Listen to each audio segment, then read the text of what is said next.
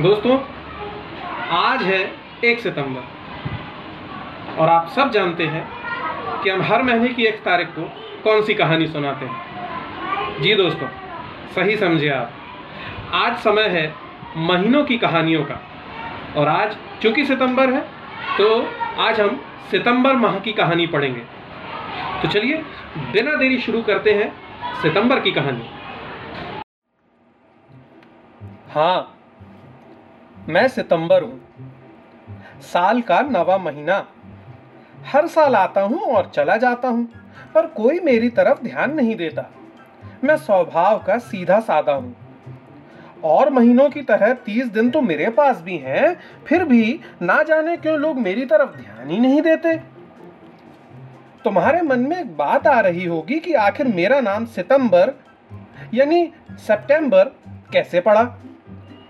तुम्हें शायद मालूम होगा कि रोम में सबसे पहले कैलेंडर बना था।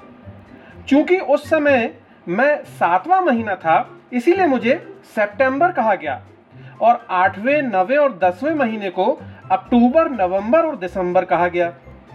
एक बात और बताऊँ, ये जो जुलाई और अगस्त महीने हैं ना, इनके नाम थे क्विंटिलिस, यानी पांचवा, और सेक्सिटिलिस, यानी छठवां। वो तो बाद में जूलियस सीजर और उसके भतीजे ऑगस्टस ने बदल दिए। और फिर हुआ ये कि जब जनवरी और फरवरी दो नए महीने जुड़ गए तो हमारा नंबर बदल गया। मतलब ये कि जुलाई सातवां, अगस्त आठवां और मैं नवा महीना हो गया। लेकिन हमारे नाम नहीं बदले। मैं जब आता हूँ तो तुम्हारे देश में बरसात करीब करीब समाप्त हो चुकती है। मौसम सुहावना हो जाता है। न ज़्यादा गर्मी पड़ती है और ना ही ज़्यादा सर्दी। उधर खेतों में फ़सल लहलहा उठती है। नदी नालों का पानी कम हो जाता है। आने जाने की सुविधा हो जाती है। गाँवों और कस्बों के रास्ते खुल जाते हैं। व्यापार धंधों में तेज़ी आ जाती है। वर्षा के दिनों में तुम सिर्फ़ फुटबॉल खेल पाते हो, किंतु मेरे आते ही तरह तरह के खेल खेलने लगते हो। तो इस तरह मैं आता हूँ तो रुके हुए बहुत से काम शुरू हो जाते हैं। मुझे तो गर्व है कि तुम्हारे देश में इस महीने में पाँच जयंतियाँ मनाई जाती हैं। सबसे पहले पाँच सितंबर को स्वर्गीय डॉक्टर सर्वपल्ली राधाकृष्णन का जन्मदिन मनाया जाता है। इसे शिक्षक दिवस के रूप में भी मनाते हैं, क्योंकि डॉक्टर राधाकृष्णन पहले शिक्षक थे। वो चाहते थे कि उनका जन्मदिन इसी रूप में मनाया जाए। डॉक्टर राधाकृष्णन का जन्म 5 सितंबर 1888 ईस्वी को हुआ था। वो इतने तेज बुद्धि वाले छात्र थे कि उन्होंने हर परीक्षा प्रथम श्रेणी में उत्तीर्ण की। दर्शन शास्त्र में एमए करने के बाद वो मद्रास प्रेसिडेंसी कॉलेज के दर्शन शास्त्र विभाग में प्राध्यापक नियुक्त हुए। इसके बाद 1918 में मैसूर विश्वविद्यालय में दर्शन विभाग के अध्यक्ष बनाए गए। इसी समय उन्होंने the philosophy of Rabindranath Tagore नामक पुस्तक लिखी। ये पुस्तक इतनी अच्छी थी कि गुरुदेव रविंद्रनाथ ठाकुर ने भी प्रशंसा की थी। इसके बाद जब आप दूसरी पुस्तक the reign of religion in contemporary philosophy प्रकाशित हुई तो बहुत प्रशंसा और प्रसिद्धि मिली। सन 1921 में डॉक्टर राधाकृष्णन की नियुक्ति कलकत्ता विश्वविद्यालय के किंग जॉर्ज पंचम professor of mental and moral science के पद पर हुई। सन 1931 में डॉक्टर राधाकृष्णन की विद्वता को सम्मानित करने के लिए ब्रिटिश सरकार ने उन्हें सर की उपाधि दी। इसके साथ ही उन्हें आंध्र विश्वविद्यालय का उपकुलपति बना दिया गया। सन 1936 में आप ऑक्सफोर्ड विश्वविद्यालय में प्रोफेसर नियुक्त किए गए। वहाँ से लौटने पर आपको काशी हिंदू विश्वविद्यालय का उपकुलपति बनाया गया। भारत स्वतंत्र हो जाने के बाद आप संविधान सभा के सदस्य बने। फिर उन्नीस सौ उनचास में सोवियत संघ में भारतीय राजदूत बनाकर भेजे गए। इसके बाद जब देश को एक गणतंत्र राज्य घोषित कर दिया गया तो आपको उपराष्ट्रपति बनाया गया। जैसा कि तुम्हें मालूम होगा, अपने देश के उपराष्ट्रपति राज्यसभा के अध्यक्ष भी होते हैं। डॉक्टर राधाकृष्णन इस पद पर 12 वर्ष तक रहे। सन उन्नीस सौ बासठ में जब डॉक्टर राजेंद्र प्रसाद ने राष्ट्रपति पद से अवकाश ग्रहण किया तो डॉक्टर राधाकृष्णन को राष्ट्रपति बनाया गया। राष्ट्रपति के रूप में भी आपने अपने कर्तव्य का निर्वाह बड़ी सफलतापूर्वक किया। यह कितने गौरव की बात थी कि एक शिक्षा शास्त्री को देश के सर्वोच्च पद पर बैठाया गया। और वो भी कितने महान थे जिन्होंने अपना जन्मदिन शिक्षकों की भलाई के लिए दे दिया। इस देश में गुरु का स्थान सदैव सबसे ऊँचा रहा है।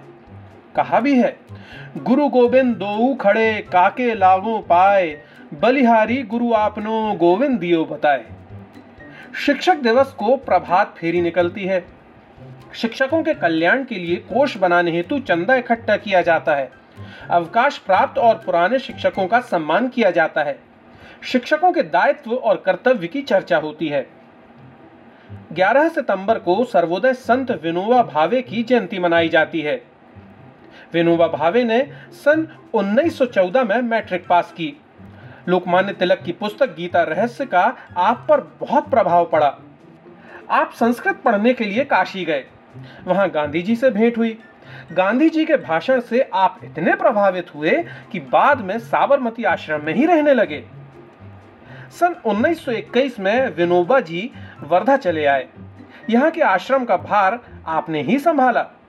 सन 1923 में राष्ट्रीय झंडे के जुलूस में सत्याग्रह करने के कारण जेल गए, किंतु थोड़े दिनों बाद ही छोड़ दिए गए। सन 1930 में नमक सत्याग्रह में भाग लेने के कारण जेल गए। फिर 1931 और 1932 में भी जेल गए।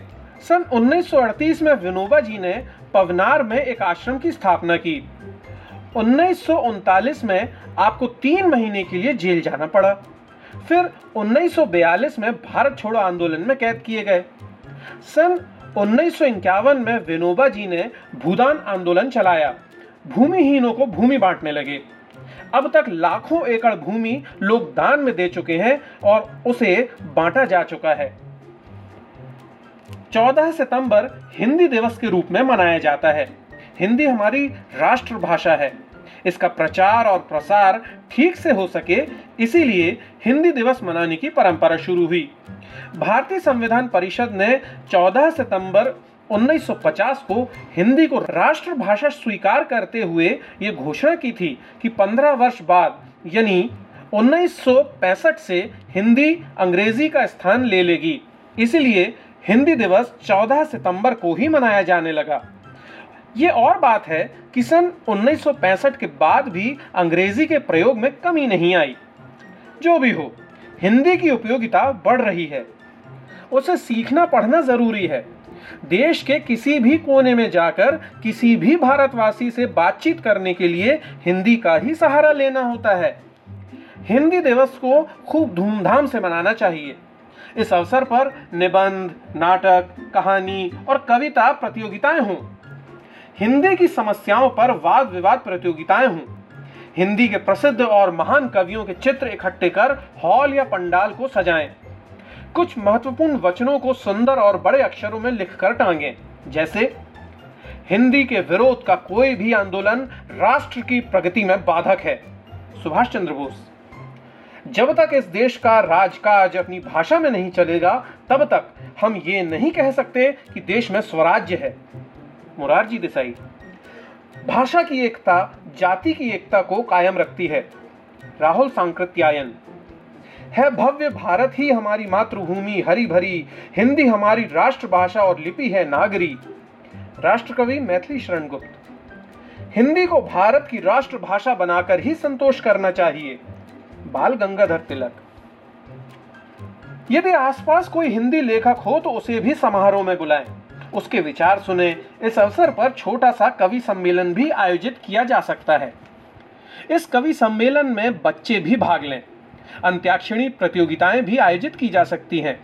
इस तरह हिंदी दिवस बड़े रोचक कार्यक्रमों के द्वारा मनाया जा सकता है। अब सुनो, मेरी पंद्रह और सत्रह तारीख की बात। ये तारीखें मेरे लिए बहुत अच्छी हैं, क्योंकि इनके साथ दो महान साहित्यकारों का जन्मदिन जुड़ा हुआ है। एक हैं भारतेंदु हरिश्चंद्र और दूसरे हैं शरद चंद्र चैटर्जी। एक हिंदी साहित्य के नील गगन के चंद्र बन गए और दूसरे बंगला साहित्य गगन के चंद्र के रूप में शोभित हुए। भारतेंदु हरिश्चंद्र बचपन से ही कविताएँ लिखने में रुचि लेते थे। जब वो छोटे थे, उनके घर कवियों, लेखकों और विद्वानों का जमघट बराबर लगा रहता था। एक दिन बालक भारतेंदु कागज़ का एक टुकड़ा लिए कवि सभा में पहुँच गए। पिताजी ने उनसे वो कागज़ ले लिया। भारतेंदु ने उस कागज़ पर एक दोहा लिखा था। लई ब्योढ़ा ठाड़े भय श्री अनिरुद्ध सुजान बाणासुर की सैन को हनन लगे भगवान। ये दोहा पढ़कर सभी ने बालक भारतेंदु की प्रतिभा की तारीफ़ की।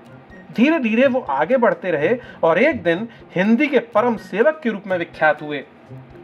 आप में देशभक्ति की भावना जागृत हो चुकी थी। आपकी रचनाओं में ये भावना बराबर दिखाई देती थी। उस समय देश अंग्रेज़ों का गुलाम था। देश की दुर्दशा देखकर ही तो उन्होंने लिखा था, रोवहु सब मिली कए आवहु भारत भाई हा हा भारत दुर्दशा देखी ना जाई। भारतेंदु हरिश्चंद्र के नाटक भारत दुर्दशा और अंधेर नगरी चौपट राजा भी बहुत मशहूर हुए। दरअसल, उन्होंने नाटक, कविता, लेख आदि सब कुछ लिखे और हिंदी के भंडार को भरा। भारतेंदु की जयंती 17 सितंबर को मनाई जाती है। लेकिन इससे पहले 15 सितंबर को बंगला साहित्य के चंद्र श्री शरद चंद्र चटर्जी का जन्मदिन पड़ता है। उनका जन्म सन अठारह में हुआ था। उनकी जन्म शताब्दी भी मनाई जा चुकी है। शरद बाबू ने एंट्रेंस की परीक्षा तो पास कर ली थी, लेकिन एफ़ ए की परीक्षा नहीं दे पाए। उनके माता पिता की मृत्यु हो जाने से उनकी पढ़ाई ठप हो गई।